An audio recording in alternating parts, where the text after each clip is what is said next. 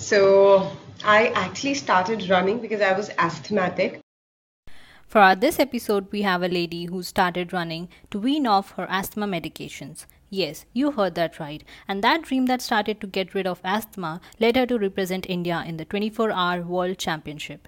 And later, with the not giving up spirit and hard work, she didn't just represent India in 24 hour World Championship, but also became the first Indian woman to win the 24 hour World Championship in France, covering 202.2 kilometers in 24 hours. This crazy, amazing, awesome lady is none other than the ultra runner Apurva Chaudhary Chikara. She believes in the power and magic of universe, in living life to the fullest and doing some not so regular things. She absolutely loves traveling, trekking and exploring the world. I'm Meenakshi Srivastava, your host for Inspiring Explorers, and I welcome you to the show Inspiring Explorers. Each week, I'll be interviewing some of the most successful personalities who will share with us their inspiring life journeys and some of the interesting travel experiences that are not limited to sightseeing. Guys, make sure you share this episode with your friends. Please do subscribe, follow, give a 5 star rating, and hopefully a review. And also don't forget to come say hi to me on Instagram at the rate my boho voyage. Now, before I start this episode, let me inform you that we recorded this interview during the COVID 19 lockdown, and hence the recording was done remotely. We were both sitting in our houses and recorded it online. So please don't mind the background noises, and I hope you still enjoy it. So, without any further delay, let me welcome our guest for today, the ultra runner Apurva Chaudhary Chikara.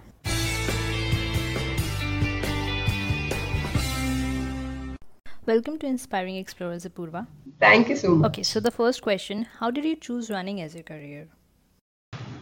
So I actually started running because I was asthmatic and I just picked up running because I wanted to wean off my medication and I was too tired of taking asthma medication. Like, you know, it was just killing me. Every day my father would come up with some medicine and like, you know, I think this is Ayurveda, you should try this and try that and this one day i just decided like to wean off all the asthma medication. And uh, i started traveling trekking running. And somehow i could see the changes in me. I mean i went to the mountains. I did some uh, treks. And i was at the altitude of you know 4000 uh, meters which is around i think uh, 16000 feet or something. And i did not i mean being an asthmatic i should you know, feel some kind of problem at, at that altitude. Yeah. But I did not face any challenge. And I came back and then I picked up running and I realized that, you know, the frequency of my asthma relapses, it went down. And then I kept on running and after a year, I could like literally feel like, you know, for almost one year, I wasn't on any medication and there was not one relapse that I faced during that you know one year of span which is in 2016 2017 i i you know i was just i was not an avid runner back then but rather a trekker a backpacker who would want to summit mountains. So that is what i was doing. I was climbing mountains. I was volunteering for you know ultra runs. And uh, then i gradually you know uh, increased my distance from you know 2 kilometers to 5 kilometers to 10 kilometers and in 2017, I finally decided to run a uh, uh, to run a half marathon, and that was in December. Yeah, that was in December December 2017. That is when I registered for Adidas Uprising, and I ran my first half marathon. And I was I always wanted to do a sub two because that is what I've heard from you know fellow runners. Like you know what a sub two is a good time to run your first half marathon. So it was kind of stuck in my head. Like, you know, if I'll run my first half marathon, it has to be a sub two.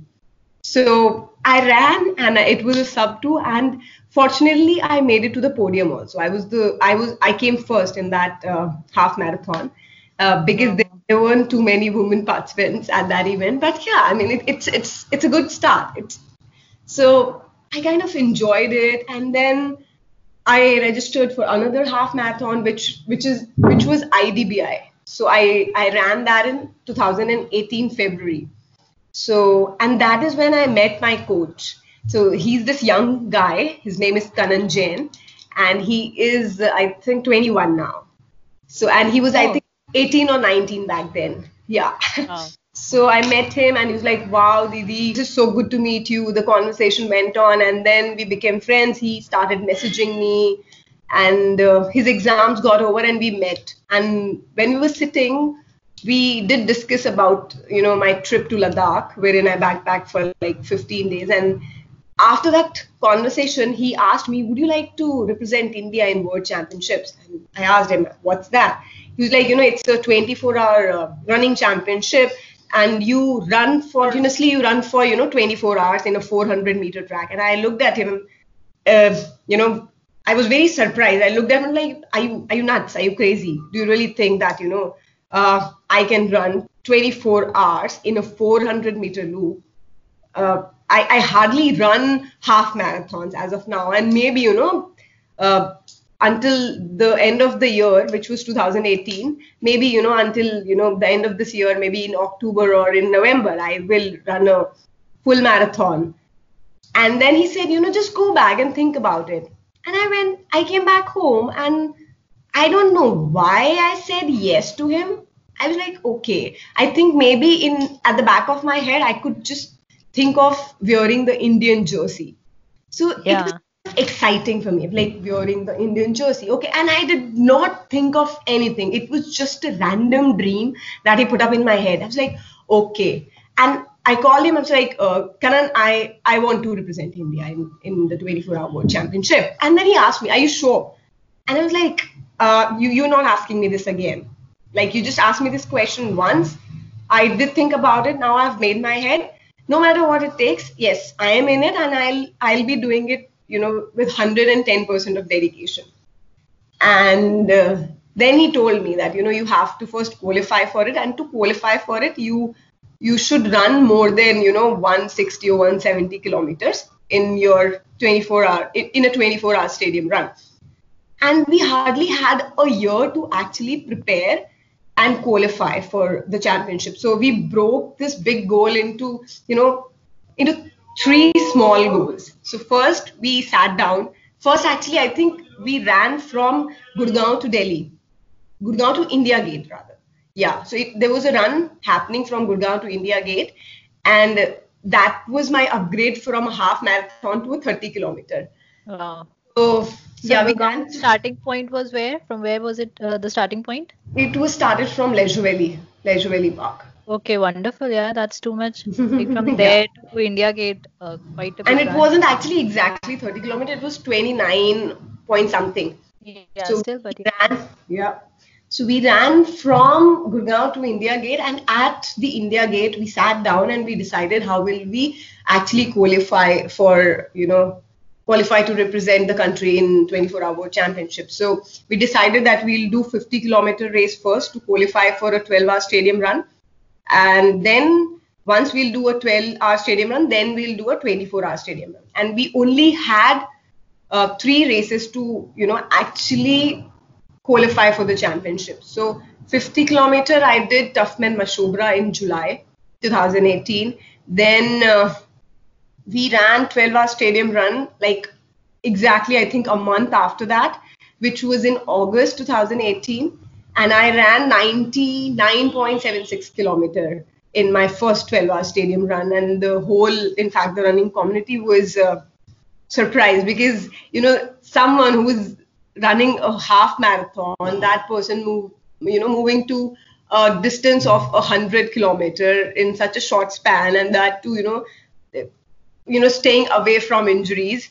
So it was kind of good appreciation. People started acknowledging me, my presence, but nobody knew that I was, you know, preparing to qualify for the World Championships. And then the same year, 2018, December, I ran my first 24-hour run, and by the grace of God and by by I mean my coach, he has always been my side. So by by his help by the grace of god and all the good vibes that i received from you know from everyone from all my friends i could qualify for the world championship. Rather i was the first woman to qualify for the 24 hour world championship and that is when i made the national record in the 24 hour you know 24 hour running format. So it was it was beautiful and that is when I gave myself another goal. Like, you know, the idea is not just to qualify and wear the Indian jersey and to represent the country in the World Championship. The idea is to, you know, represent your country strong. I even I, I have goosebumps. Oh my god. Yeah. I so have- understand yeah, that. I- I- yeah. like, yeah. So then I gave myself a target. No Indian woman could touch, you know, the figure 200 in a 24-hour championship, and I took that up as a challenge. So after the race, when we sat down, when when I, I mean, after qualifying, when I sat down with my coach, I looked at him and I said, you know, we we are doing 200 kilometers, and he looked at me and he said, yes, we will, but not too soon. And I was like, no, but I want to do it. So there was this another stadium run coming up, which was in India, Bangalore, and he said, no, you do you're running this run as a training run, uh, but I promise that you will run 200 kilometer, uh, and you you will represent the country strong. So from I think from that day onwards, we started preparing for a 200 kilometer and I think I, I I keep so many journals. So I believe in magic books and dreams and magic. I in fact have a magic box. I keep you know putting the chits of my dreams in that box. So yeah, I mean with all the preparation, I went to Paris and I did run there. I ran strong and I could do I dreamt of. I, I became the first Indian woman to run 200 kilometer, rather more than 200, which it was 202.2 kilometer in a 24 hour stadium run format. So yes, I mean, the journey that started to get rid of asthma has led me to a dream to represent the country. Wow, beautiful. So, were there any hurdles that you faced?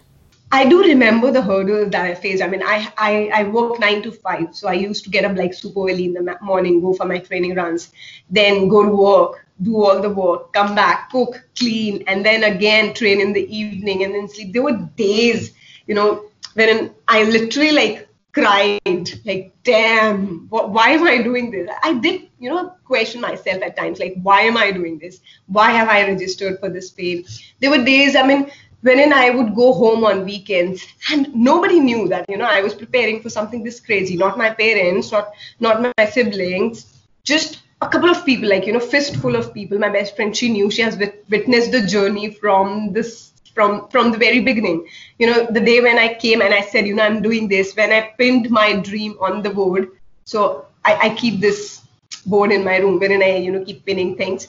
So I pinned it on on the board, and she she did not question me. She did look at me with a little surprise, and she was like, "Okay, fine, whatever. Another stupid thing that she's up to." Uh, but I, I don't know if she believed in me or, or if she did not believe in me back then. But yeah, I mean, it was it was then when I started and I went home. My dad would say, you know, why would you want to go and run? You you just here for two days. Why why you're showing off? You just you're going for a run because you want to show off. And I couldn't tell him that you know I'm preparing for something big. And yeah, he, kept saying that he would just ask me not to go. So what I would do is I would rather wait for him to leave from home. Once he's out of home, I'll just put on my running shoes and I'll go. And there are times when we've both met like in between, like, damn, I asked you not to go for a run. What are you doing here? So that sort of things. But I mean, I, I it, it it's all worth it. I, I used to go to work and people would tell me that, you know, it's not your age to, you know, run for the country or represent for the country, though did though they did not know anything about it. But still, you know, age age is the factor. Uh, yeah, pursuing it as a passion is all good. Yeah, I mean you cannot play for the country now or this, that, blah blah. But you just have to you know keep ignoring the naysayers in your head you you don't have to answer them then and there like you know keep keep working keep working And you Let- need to believe in self first. exactly keep Yeah. keep believing in yourself let people say what they're saying you have a dream and you don't have to prove yourself in words you do not have to explain yourself in words let your actions explain it for you Uh, so here you also proved uh, one more point that uh, you said your coach was young, very young. yeah So the age factor doesn't, you know, the age factor goes, uh, you know, irrelevant there as well. Like your age for running, but he's a young coach. Yeah, so I think that that also worked for me. He his energy is infectious, and we did not start running crazy from the beginning itself. He does a lot of research when it comes to running. He here he hears so many podcasts he watches so many documentaries he keeps sending those podcasts and documentaries to me not just that we actually did not uh, start putting in a lot in our training. We gradually increased you know the distance the mileage the training. Uh, that is how he could actually keep me away from the injury. That's one thing. And i think uh, i think we think too much when we want we can learn from anyone right? So your teacher doesn't uh, necessarily uh, need to be uh, an elderly person. Your coach i mean your trainer your coach your teacher can be anyone around you. You just have to put your faith in in your teacher. That that's the most important thing to do. So when you choose a teacher when you call anyone a teacher or a coach you have to like you put uh, your faith your trust in that person 110% and believe that you know the the person is also working for your goal with you um, as dedicatedly as you are. So i think he's he i i put my faith in him and i was completely following the plan without doubting it. I wasn't following anyone else. I wasn't talking to too many people uh, because that creates unnecessary distraction. Um, and yes, you know, he also he is very dedicated and he kept putting in his uh, insights, his research to my training, and I am sure it will continue to work in favor of me. So, yes. Wonderful. Uh, yeah, that's a good point. That uh, you know, a mentor can be anybody. It doesn't have yeah. to really uh, an elder guy only. Like हमेशा yeah, exactly. बड़ा ही होना चाहिए. छोटा है तो इसकी बात सुन नहीं सुने. छोटा है तो पता होगा skills matter and determination yeah. matters i guess right exactly exactly uh, okay so like you said that when you were running your father used to say ki main bol raha mat run karo. And your office people also were not really you know believing in you. So like uh, what were these challenges that you faced while choosing this as your career? Like people usually see running as a passion and not as a career.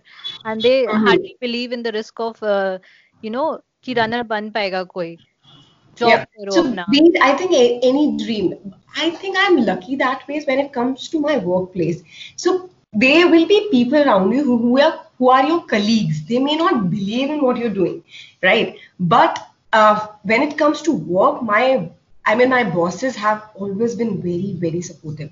So they never stopped me to go and participate for any run. They never stopped me. I mean, I've always got as many leaves as I wished for uh, for for my uh, races. So work has always been very supportive. They in fact felicitated me after my uh, you know uh, after the first national record that I made. And in fact, when I went to Albi and I became the first Indian woman to you know run 200 kilometer, they uh, my CEO he he he did a meeting with me. He met me. He uh, he asked me for whatever support you know I require. He would like to provide that support to me. So and yeah, and the conversation did go forward as well. So the work has been supportive. The colleagues may initially they did not believe in me. My father he actually did not know what I was up to. So you know he was like, why would anyone run 20 kilometer, 30 kilometer, 10 kilometer for no use? Why is someone putting their body in such exertion for no reason? I mean, at this age, you cannot become an athlete, right? So, what's the point of training this hard at this age? So, that is what my father was thinking. And uh, he did not get to know about it until everything was actually in the newspaper.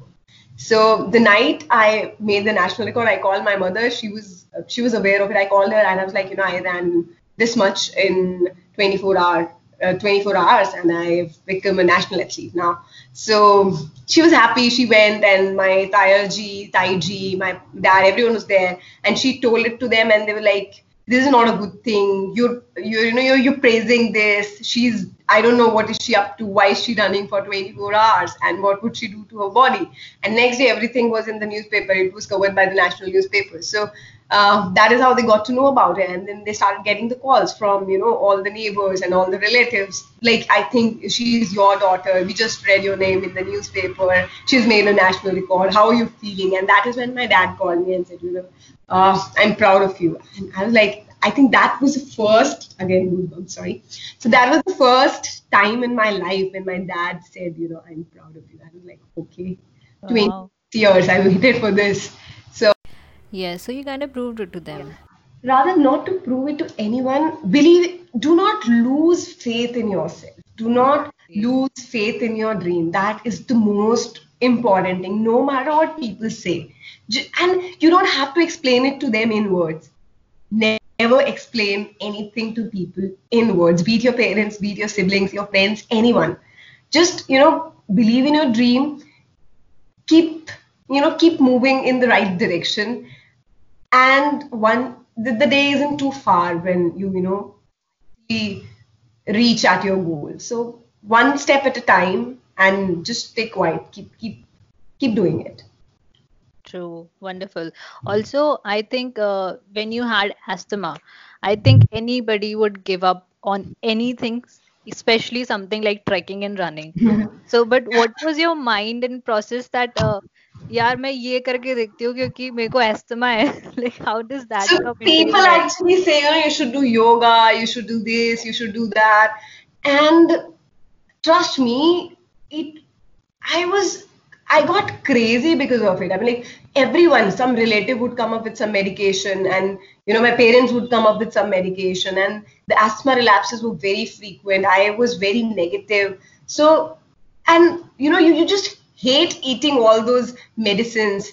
I mean, every day you're eating a medicine for something or the other thing. So uh, that happened, and fortunately, I was very active in theater back then. So I was exploring opportunities to participate in theater, and I got to be the body double of a runner in a running documentary. And that is when i got to know that you know there is something that is called ultra running and that is how people run. Through that lady her name is kavitha kanaparthi through that lady i started i got to know about ultra running and then i started volunteering for ultra run. So uh, they invited me to uh, to volunteer at one of their uh, ultra marathon which was happening in rann of kutch so I went there. I was, you know, I was helping them marking the routes and, uh, you know, managing other stops, aid stations. And that is when I was roaming around in dust and, uh, you know, running around and under the sun in different, different terrains. So that is, and then I went to Spiti to actually help them uh, for a race that is called Himalayan Crossing. And that is when I realized actually, ki, I think, you know, if, despite of me, you know, going out, playing, you know, outside, outdoor games, being dirty, if that doesn't cause any asthma problem, I think it could be, you know, in my head. It could be that, you know, it could be, I don't know what it could be, but I think this is something that is helping me. Traveling, you know, meeting, you know, marking these routes, going outdoors. So that is when actually I, you know, tried like let me just give it a try. Let, let me just go out for a run and see. So i just weaned off my asthma medication and doctors told me that you know i this is this is a lifetime thing. And you you have to learn to live with it. So you're gonna be like really crazy and stubborn to just beat something like that. Wrong. yeah prove them wrong. Like okay sorry are you saying that uh, i gotta learn to live with it what if I want to learn to live with it? What if I want to just wean it off? Yeah. So you, you must have heard stories of people who've overcome cancers, people who've overcome, you know, some some crazy uh, diseases, and that only through I think their willpower. Yeah. So that's also like very nice thing, you know. You're talking about the willpower. I think people are gonna learn a lot through this also. Like yeah, I'm not asking people to give up on their medications. Obviously. Obviously. I mean, I, mean I, yeah, please. Continue that. Yeah, so I, I'm not asking anyone to wean off their medication. Maybe, I mean, they can try. Have to be, exactly. You believe, believe. Yeah. yeah. if we talk about homeopathy, that uh, works on the placebo effect, and that is like they don't actually give you medicine. Yeah. So they do not actually give you medicine It's just the idea of the medicine that they put in your head that you're taking medicine for this particular disease, and it's it's actually curing the that that disease, and people believe in it, and they recover. So they, there are studies that support what I am saying, but I would not suggest anyone to wean off their medication because obviously yeah, it worked for me. या like at least ये नहीं है कि give up करके बैठ जाओ कि नहीं अब तो just imagine. So if let me, I have did my training runs even when I was sick, even when I feel feverish. So I would just not sit down and feel tired or sick. Because if you feel it, you actually you, you're telling your brain to you know just uh, accelerate it. Like you know okay fine. You, you you're creating. So like basically what you think you created right? So i'm not saying that you're not feeling tired or, or you know you, you're not you don't have fever or whatever. But if you just sit down and feel it you i mean you you you just catch it faster. Yeah. Just the initial symptoms. So true. I, yeah. Exactly. So basically you create what you think. So true. yeah. Two things. Create health create happiness create dreams. Yes and you can make it happen yeah you can all so if you can dream it you can do it if you cannot dream it you cannot do it the first step is to dream yes true yeah so, and believe in the magic of life yeah exactly also believe in magic per se I, but I, you have to work hard for it ऐसा नहीं है कि बोल दिया हो गया yeah it doesn't yeah exactly it doesn't come easy like say I say I will be the greatest runner on this planet, but then I sleep and eat and I don't work out. How will I be the best runner on the planet or you know in this world or in the history? True, you'll have to work for the dreams also. Exactly, obviously you have to work for your dreams. Yeah. So you said that uh, you covered uh, you were the first woman uh, in the 24 world 24 hours world championship to cover 200 kilometers so first indian woman first indian woman yes yeah so, yeah you were the first indian woman to cover um, you know 200 kilometers in the 24 hours world championship in paris mm-hmm. so how was that entire experience like you worked so hard for it so how exactly yeah. was it in the feelings and the experience so, entire experience you know yeah. So the race actually happened not in Paris but Albi. So Albi okay. is a small town in France, so it happened there.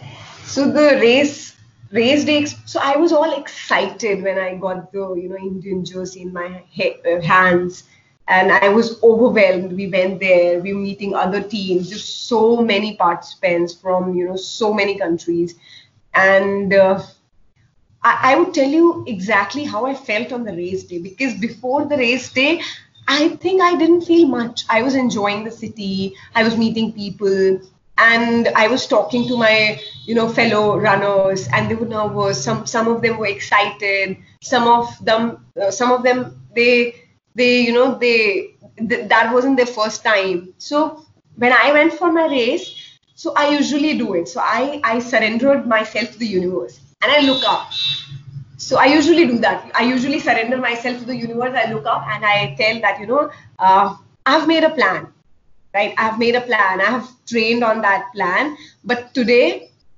I surrender everything to you. And if you, you know, help me execute it, help me execute it. I have a race day plan. I have put in all everything that was required from me uh, on a training day please you know please help me execute it i in fact talk to my body like you know please today is the day maybe i will be putting you through uh, through through a torture but please support me help me.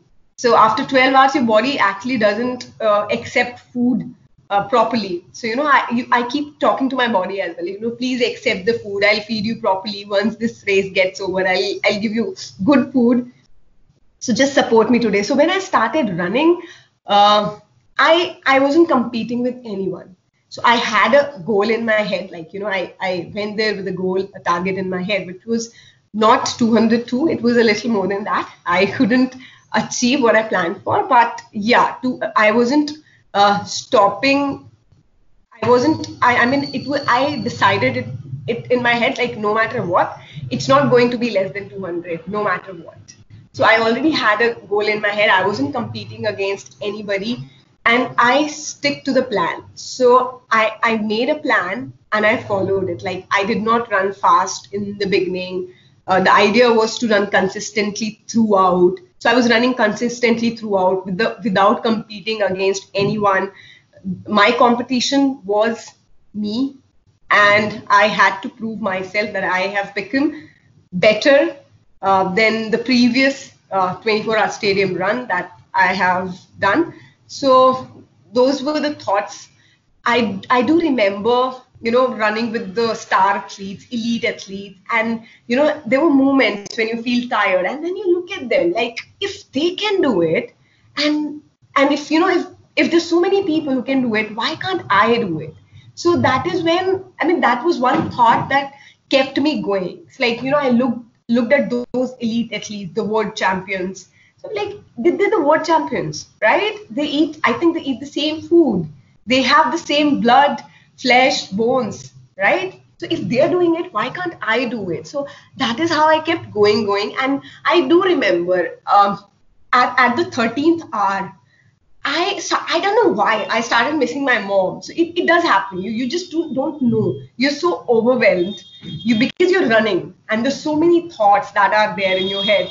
So at the 13th hour, I started missing my mom and I started crying. And that is when I recalled everything, everything that could have, you know, broken me down to pieces. But, you know, it did not. I bounced back. I bounced back stronger. And that is when I recalled all the bad training runs that I've I've had. I mean, the training runs wherein I have puked, the training runs wherein I would not want to just go and run, the training run uh, wherein you know I was I was almost asleep and running. So we did so many night runs wherein I, I you know, run at night. So there were runs wherein, you know, my eyes are closed, eyes were closed, and I was running and I fell down because, you know, at times I would bump into a speed breaker. So that sort of things, you you. So I recalled all those things, you know, the bad training days, how I couldn't cope, what people said, you know, how I could not make until to this particular track so th- there were so many things but you you do recall all those things. The people who supported you the nice people who were always there for you. So when you give up you think of those people as well you know. They, they have hopes from you. Back at the con- back in your country people are you know cheering for you. They're just consistently following your race. They want to know you know what what the result would be. And I do remember when I came back, there were so many messages. Is she going for the magic number today? So the magic number was if she would be able to, you know, run a 200 kilometer in 24 hours. So, they were they were all excited and they were all discussing it. So all the good vibes that they were sending, and in fact, I do remember. I mean, the kind of support that we got in Paris, it was commendable. I have never seen such support in India. I mean, the old ladies were like, you know, sitting there with the those pom poms in their hands with the big banners. People were, you know, cheering us throughout the night. They were there sitting uh, with their kids and cheering us. I mean, the Indians who live in Albi, they were there supporting us, cheering for us. So it was it was overwhelming, and it's I mean, people there, they were not only cheering for their country. That was the best thing that I experienced. They were cheering for everyone, and they would just see me every time, and they, they'll start shouting India, India, and that was a the, the adrenaline rush. I mean, you feel so so good, and I think I was smiling throughout the race. I did not feel no pain. So I do remember when I ran my first 24 hour uh, race, I, I kept questioning myself, why am I doing this? Why did I register for this? This is so much of pain. I think this is the last time I'm doing this. I'll never repeat it.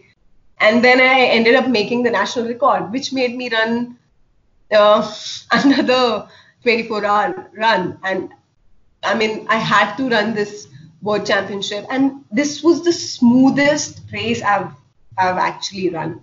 I did not feel no pain. I ran strong And I think after the 15th hour, I got into the beast mode. Like I knew that it's going to be a 200. But I did got, I mean, I, I did feel uh, a little scary at around 22nd hour because that is when you see so many people fainting, you know, people are just puking and you do not want to catch that vibe. You just, you're too scared to catch that vibe. You're too scared to get into that zone. So yes, but then I, I wanted to cross the 200 kilometer mark, and when I crossed it, I I mean, I I had tears in my eyes. I just kept run, running with tears and thanking the universe, thanking all the people who actually supported me during the training runs. Just they're invisible people. They're people. I mean, family, friends who took care of my laundry. I mean, my massages on the weekends, my food there's just so many things that you know people invisibly take care of so I don't know. Somehow I'm fortunate that I'm surrounded by all the amazing, good, kind people all around me. So yeah, I mean that that was very very overwhelming. And after the 200 sec, my best friend, she specially flew from London for the race. So she flew for the race with uh, her fiance, and she just took care of everything that she could have. And that is how she has been part of this whole journey from the day I pinned up that, you know, that dream on the board to actually accomplishing that dream on that particular day. So yes, I mean her presence there, it also I mean made it very special. My coach and I ran the last two. He also represented the country, basically. We both ran the last two or three loops together with the Indian flag uh, on our shoulders. So it was just too too overwhelming. I mean, you just I don't know. There's some people when they accomplish their dreams, they're just very happy, and you know they have different ways of expressing it. I cry. I cry for days. When I receive calls, I just keep crying and. Crying. So it take me. Uh, I, I take time to you know digest it like okay it has happened. And I I I don't know maybe I'm just I'm full of gratitude and just too too happy and too thankful to this universe uh, for actually making everything you know come true. So yeah. Wow that is so awesome yeah I mean, a girl facing asthma problems becomes the first Indian woman to cover 200 kilometers in 24 hours that's uh, really magical. Yeah, I mean, yes, you you should say that. It's, I, I, I, I'm a little proud of myself. It's just the beginning, as I say. Yes. Yes, I mean, as I say, is anything is possible. It's just that if you dream it, you can do it. Just imagine someone who thought of going to the moon for the first time. What do you think? Would be right? Nobody, no one would believe him. Nobody like, would. Nobody would. Why? I mean, look at this stupid man. He wants to go to that thing that yeah. looks and shiny and red and whatnot. How how is I don't know how comes later on. But first of all, you just have to dream and then plan it, start working towards it, and one day you will just reach there. Yeah. Just imagine someone would say, I'll go to the Mount Everest. No one no one would believe. Why? I mean no, yeah. I, people die going people there. die. Yeah people die going there. Right? Flying. A man who would would have said first time that you know i'll i'll fly. Hmm. right? True. Right? How? Call him mad. People would people would have called him mad. Like he's mad. Right? But True. we have aeroplanes now people are flying True.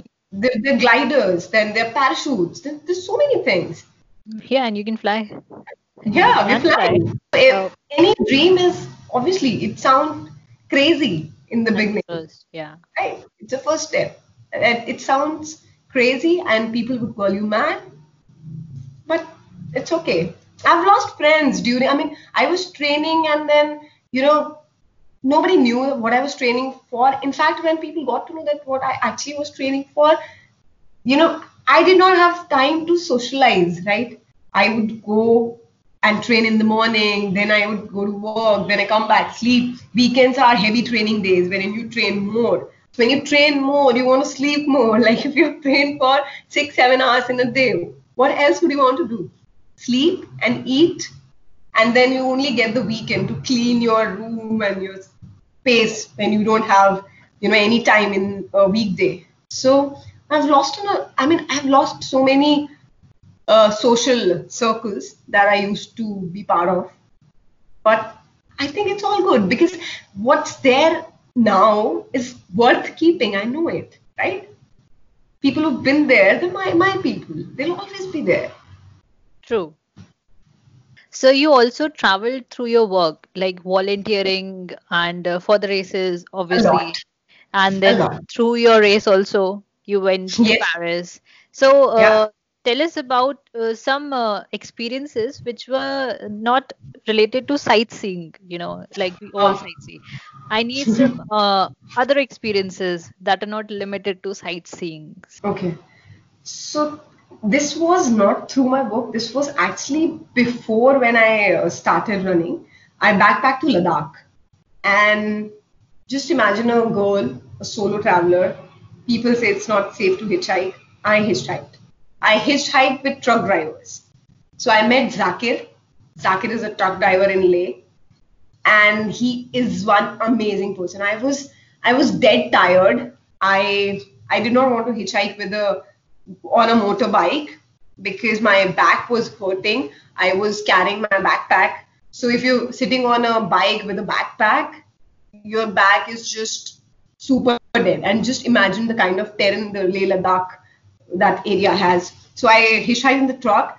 I was scared. I would not lie. I was shit scared because it was my first time. I was hitchhiking in a truck with a stranger, and he could see that I was tired and sleep deprived.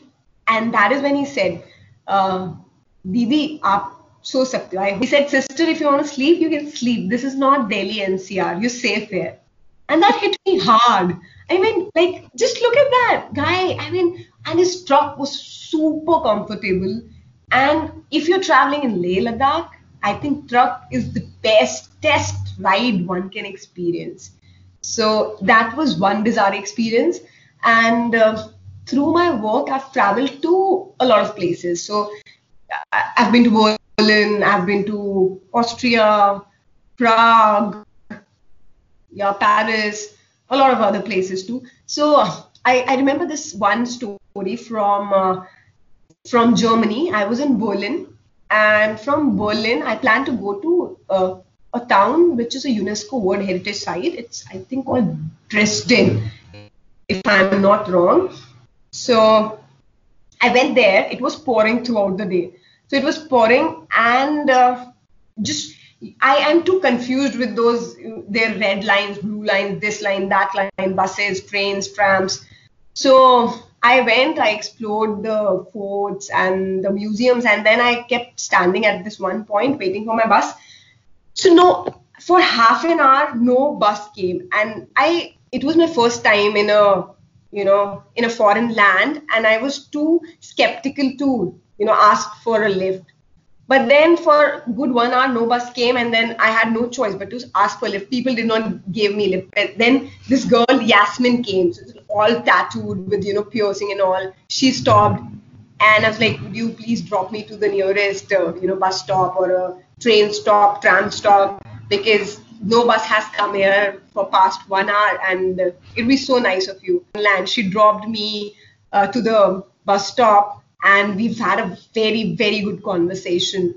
So that was awesome. And then i would tell you the story of this kind of stra- stranger whom we met in uh, uh, austria. So i couldn't find a taxi and i couldn't i mean i i went to taxi drivers and they, they, you know they're denying that you know we this this place is nearby just please you know you can walk to that place you can walk to that place my internet wasn't working and then i was scared. I like I was shit scared. So I was walking down the street and I, I kept asking the you know cab drivers there, could you please drop me? Could you and they kept denying and they were not speaking in in English.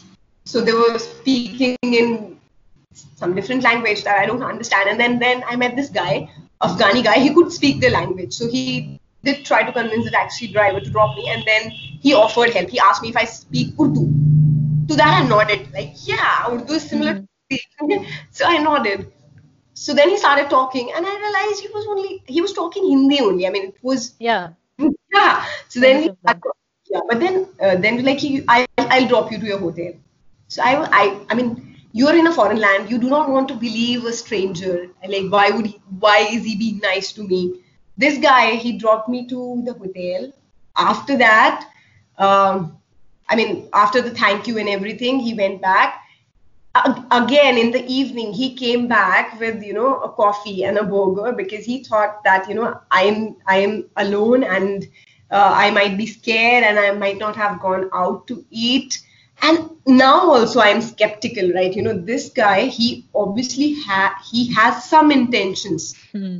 you know getting me a burger burger yeah. Yeah why would he do that? And then he's like you know uh, let's go i'll you know i'll take you on a city tour. And i'm like damn now to, he's getting yeah but i don't know why as you as you were talking about the vibes i i have those vibes so I have traveled a lot and I've met so many amazing, good strangers. So I wasn't getting bad vibes from him, though I was skeptical in my head, but I wasn't getting bad vibes from him. So I then I actually went with him. And trust me, he did bargaining for me. He helped me buying stuff. He took me to places and we did explore the city that night. And then he dropped me back at my hotel. And he we did exchange numbers. We did stay in touch when I was in Europe, and it was just a nice, sweet, kind gesture. He did not uh, expect anything in return of it. So yeah, I mean. So like basically he just wanted to share his knowledge of local culture and cuisines that you wouldn't yeah. otherwise experience if it wasn't exactly. for him, I guess, right? Exactly. Yeah, right. So yes, and I have lost my phone uh, on a bus. So I was traveling. Yeah. So and I did not have any phone number. So where did you like lose this? Uh, which country city? so this this actually happened in India only. So okay. I had no. So I usually try to travel on New Year's on my birthdays. I don't want to like. I, I usually don't stay in cities. So this time on New Year, uh, I thought of traveling to go to uh, Udaipur. Yeah. And I just packed instantly without Googling, researching anything. Uh, I just packed my stuff. Uh, I took a bus, and in a haste, I did not realize that it was a private bus. It was a non AC private bus which was stopping everywhere. And I took a bus to Jaipur first, yeah. And then I thought that I'll take another bus from Jaipur. Uh, that that was the worst ride of my life. And the moment I entered inside the bus, I kept my phone on the seat. I turned around and the phone was gone. It's gone. I couldn't look out. I couldn't click pictures on the on. I mean, even if I reached Udaipur, how would I, you know, Google places? Obviously. Yeah. How would I go and find my hotel? Uh, though there was no hotel booked at all. So how, how would I go? What would I do? Fortunately, as I told you, I keep a journal, a diary, or and a book always with me. Uh, there was a journal, and fortunately, there was a number of a fellow traveler whom I met uh, like a year ago on a different trip. So that person used to live in Udaipur. So I took someone else's number. I called this person. I went to this person's place. I stayed with that person, and it was all fun. Yeah, losing a phone also on a trip, it was fun. Yeah, obviously a good experience, and also uh, to remember that everybody should keep a journal. I guess numbers. so right. other than that, um, like you went to Paris, Berlin, Germany. Any other experiences that you remember that were you know a little more localish, like food, cuisine, hospitality, anything related to that? Let me tell you one experience from again from India about local cuisine and hospitality. So, um, as I as I was told, telling you that you know there's so many people who help you invisibly during your trainings, and uh, that was that happened at my first race. So 50 kilometer uh, when I registered for that race, it was an expensive race for me. Back then, I wasn't earning too much, and um, the registration cost was eight thousand or nine thousand. So I registered for that race, and again, um, the stay cost was almost similar 8000 9000 something like damn it's just going to be too expensive man. Like i cannot just go and uh, you know spend 20k just like that for this one race and that like for two days. So i decided to carry my tent and my sleeping bag with me. And i thought i'll just pitch it you know some some place which is near to the race venue and I went, I checked the race venue. After all the checking and everything, I found that there was a village nearby. And I thought that it's good that I, you know, I go and pitch my tent near to a village because that is how I'll at least be, you know, safe because I was the only girl. And if I'm sleeping in a tent, I would, you know, want to be safe. So I pitched, I started, not even pitched, I started pitching my tent and I was pitching my tent close to a house and the lady came out and she started, you know, asking me questions. Who are you? Where have you come from? Why are you pitching your tent here? Do you know leopards come here at night? Uh, this, that, and uh, you, you, you'll be staying here alone. I was like, yeah. And then I don't know why she. I asked her. I asked her, "आप मुझे अपने पास रख लो."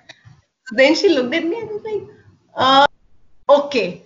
I'm like, uh, "Okay," as in okay, just give me some time. Let me talk to my son and then we'll see. So I pitched in my tent. Her son came, she asked him, and he happily gave me his room. It was a very, very nice room. So for the next two days, I was their guest. Did not let me eat out. So, you know, they were serving food at the race venue. So I thought I'll just go there, pay there, eat there, and come back. So they got to know that I'm going there and eating there and per meal is costing me this much, they asked me not to. And they were like, you know, we're making food for you. If we're making food, you're part of family now. You're staying with us, you're part of family. Whatever we are eating, you're eating that. Wow. Their kitchen was so beautiful, so beautiful. So it was a proper Pahari house. What place was this exactly? Right, it's near Shimla. Wow. So you yeah. got to live in a Pahari house like as a local. Yeah. Wow. Yeah, as a local, and the kitchen is an amazing. I mean, you just sit down and you eat there, and then there is this proper, authentic, you know, that angithi chulha kind of a setup. Uh, and then there is a utensil cleaning, uh, you know, area that is attached to it separately. And you just open the window, you see mountains and their cattle and their, you know, these chickens, little chickens. So it, it was just overwhelming it was amazing experience they they are the people who actually made me run that 50 kilometer super strong and as i always say i have i dedi- have I've dedicated that 50 kilometer to that family, that mountain family that took care of me. Um, oh. Yes, and uh, wonderful. Yeah, and I, I do remember this one short story from Prague. So the bakery products are amazing. I, there was this small little shop, bakery shop, and I went there and I wanted to buy. Uh, but I did not have the Czech currency. I had euros with me. And most of the Czech, in most of the Czech, they do accept euros. But at that particular bakery, because it was a small bakery, they were not accepting, you know, euros and I, there was a waffle in my hand which I was about to return, and then this stranger came. He was like, "Please keep it. I'm paying for you." And I was like, "No, please don't do that." And then he said, "You know, I travel a lot. People have been kind to me. I'm doing nothing. I'm just returning, you know, a kind gesture. Just you do good for someone else when someone else is in your country. Just take oh. You know, I was so I do all, all, all that kind of uh, crazy stuff. Like, you know, in the mountains, I would go and I would want to try a headstand on a narrow bridge and I've fallen down. That's and, also a story we would like to hear about that. so I was in um, I was in this village which is near McLeodganj somewhere. I don't know the name of the village. So I was going inside the jungle and we we are on this particular trail and there was a small river stream. So to cross that river stream, you have there was a bridge, narrow bridge. It must not be bigger than this. So it was it was that narrow, and my brother crossed. I just stood there. He was living in McLeodganj back then. So I stood there. I was like, I want to do a headstand here. And he looked at me like, Are you nuts? so I'm like, yeah, I want to do it. They're like, okay, fine, go do. They're like, you click a picture. I was like, yeah. He said, okay, fine, I, I will. So I went, I did the headstand. But then I came back, I saw the pictures, like, no, you know, my legs are not straight. It's not a perfect headstand. I want to go back and then do it. So I asked him, this time you make a video. Why? Because even if I, you know, keep my legs straight for a millisecond, I'll take a screenshot and I'll, then I'll be happy. So I went back while doing the headstand. So I think when you're balancing, you shouldn't doubt. Again, anything that you're doing, you shouldn't doubt. So when I was balancing, I I just thought, what if I fell down? That's what I thought. What if I fell down? I fell down. I tried to hold that, you know, wood, but I couldn't. I just fell down. There were rocks beneath that uh, bridge, and I from there I shouted just to convince my brother, I am all right. Nothing has to me. But nothing had happened. He thought that I, I, I think he thought that I had broken my rib or something. But fortunately, well, obviously, fortunately, I did not. Also, but yeah. Was... So, yeah and I've climbed, I've submitted the Mount Stok Kangri on my birthday, and that too, like on a shoestring budget with the Indian Army. Wow, so I, with the yeah, Indian Army. The Indian Army. So I was in Ladakh in 2017 when, when I was hitchhiking, and so I got bored of sightseeing. I was looking for some adventure, something. So uh, then I re- started researching about you know trekking, treks, and I have always heard of you know uh, Stok Kangri. So I went to these uh, uh, these. I mean, there are there are travel agents there. So I went to all of them and I asked them, you know, I want to do Mount Stok Kangri. How much would it cost? They all kept telling me, you know, 15,000, 20,000, 12,000 was the minimum. And I did not have, I mean, back then I did not have that money in my pocket. I feel. So like you, do you suggest spending that much rather than like exploring yourself? I I wouldn't have spent so much. I do not. Uh, different people have different choices, but I would not suggest anyone to. But it's. I mean, it's a worth. I mean, that experience is worth it. But I don't know. I wouldn't have. But I think if people want to, they should go there with a proper guide because it is technically.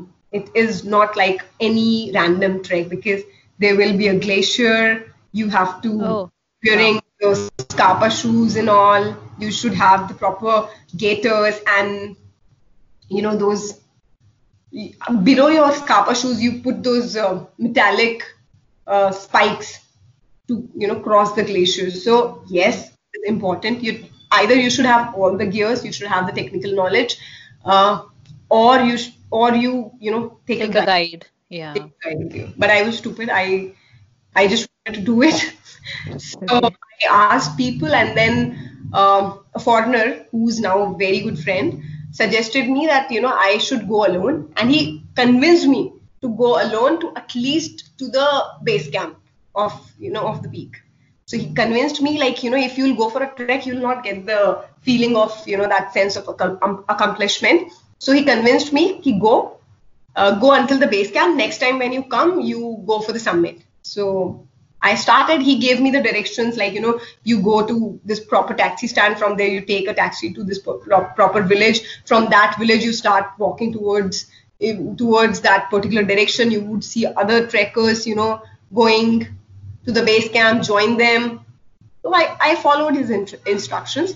I took my tent, some breads, some butter, uh, uh, some some fruits, veggies, and a pair of extra clothes. That's it. And I started walking towards uh, the you know the base camp. I was fortunate because while taking a break at this particular tea stall where I was having my Maggi and uh, you know talking to some fellow uh, fellow uh, trekkers, I got to know they were all with their guides so I, I think I was the only girl who was, you know, just doing the alpine style without even knowing that I was doing the alpine style uh, climbing.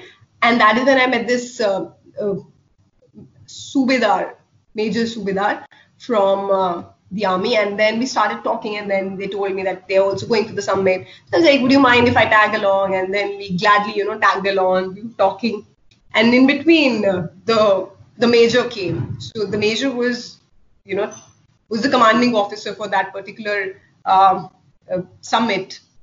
So he he was the in charge. So they they all got scared, like you know, अब तो सब आ गए हैं, अब तो ये लड़की को हम साथ ले जा नहीं सकते अपने. They all took break. They had the lunch.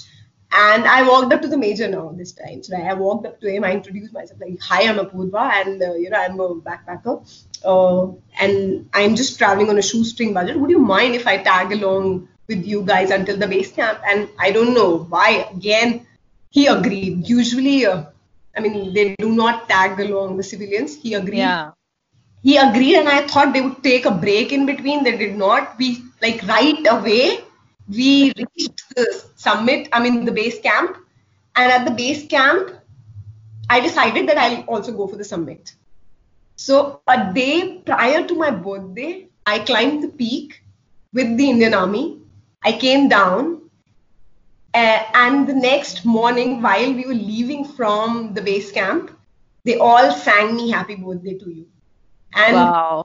did celebrate. I mean, when we came down, also we pitched in our tents together, and that was one special birthday that I, you know, I celebrated with the Indian Army.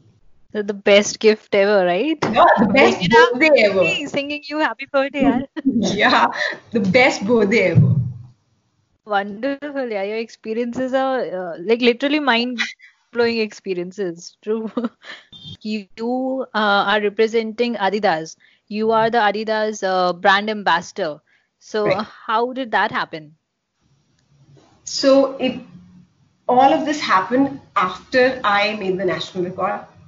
So I think these are all small and little opportunities that come your way, and uh, I, mean I do remember I only had one pair of shoe. And I would do my training and my races and everything in that one pair of shoe. I was part of Adidas running community. I was running with them back. I mean, before making the national record as well. So, so, so I was only a group member back then, not an ambassador, not a crew member. But once I made the national record, the Adidas team approached me. They wanted me on the board, and that's how I got the option opportunity. And now I think I have all the training shoes uh, that I would like to wear on a training day, on a race day, on a speed training day, on an interval training day. So now I have variety of shoes, and Wonderful. I'm so lucky and I'm so fortunate. Uh, I think not lucky. I think you earned it. yeah, so I've earned it. So I'm fortunate that way, and I am also uh, an ambassador with Adidas Fantastic. Okay, so coming towards the end of the interview, uh, I would like you to give a strong message to our listeners. I am someone who do not give strong messages, but uh, yeah, the only thing I would want to tell anyone I come across through this interview is that please believe in yourself, believe in your dreams, and first of all, dream, dare to dream, dream because they do come true, and put faith in your dreams. Be kind, be kind to everyone around you, and even if someone is being kind to you make sure that you reciprocate that kindness not just to this person. You you know spread it forward like you know you help someone else so that that and ask that person to help someone else. So these are very little things but you know if if, if we are chasing our dreams if we are staying humble if we are staying kind uh, if we have faith in our dreams i think we tend to reach our goals faster. We create positivity around us. We create good vibes around us which attracts good people around us. And that's how you know we spread this amazing infectious energy which makes this world a very beautiful place to live so and cheers to you minakshi for you know spreading your good vibes you're one amazing person that i've come across um, not just through your tra- not just through traveling but you know chasing your dreams following your heart and being brave enough to do something which is not you know conventional so Thank you. you Thank you. right Okay, so the last question is how can our listeners connect with you? I have an Instagram page which is in the name of at the rate Ranchikara. They can message me there, they can follow me there. Uh, I do have a Facebook page in the name of Apurva Chikara. Uh, I will answer them there as well. They can message me there, but I'm more active on Instagram. Thank you so much, Apurva. Thank you so much for your time and your inspiring, you know, journey Thank and so wonderful opportunity. And I am looking forward to many more such amazing sessions with you. And I will be waiting for you know other interviews as well because I know you've been um, interviewing a lot of people who are so inspiring. So I'm super excited and you know I'm I'm looking forward to it. Thank you. Thank you so much. Awesome. Keep chasing your dreams. Lots Definitely. of Bye bye. Thank you. Bye bye. So, this was Apurva's inspiring life journey so far and her crazy travel experiences, and I hope you got some amazing insights and motivation from this episode. Thank you so much for giving your precious time to this podcast. If this episode was inspiring and insightful, please do drop a comment on my Instagram and YouTube at rate my boho voyage. Also, do check out my YouTube channel at the rate my boho voyage for the video version of this episode. Please do subscribe and give a 5 star rating and hopefully write a review for inspiring explorers. Also, please don't forget to connect with me on Instagram and YouTube. Drop me a hi or send me a comment so that I know we are in this journey together. This is Minakshi Srivastava, your host for Inspiring Explorers, saying goodbye. See you next week with an amazing, inspiring interview. Till then, take care.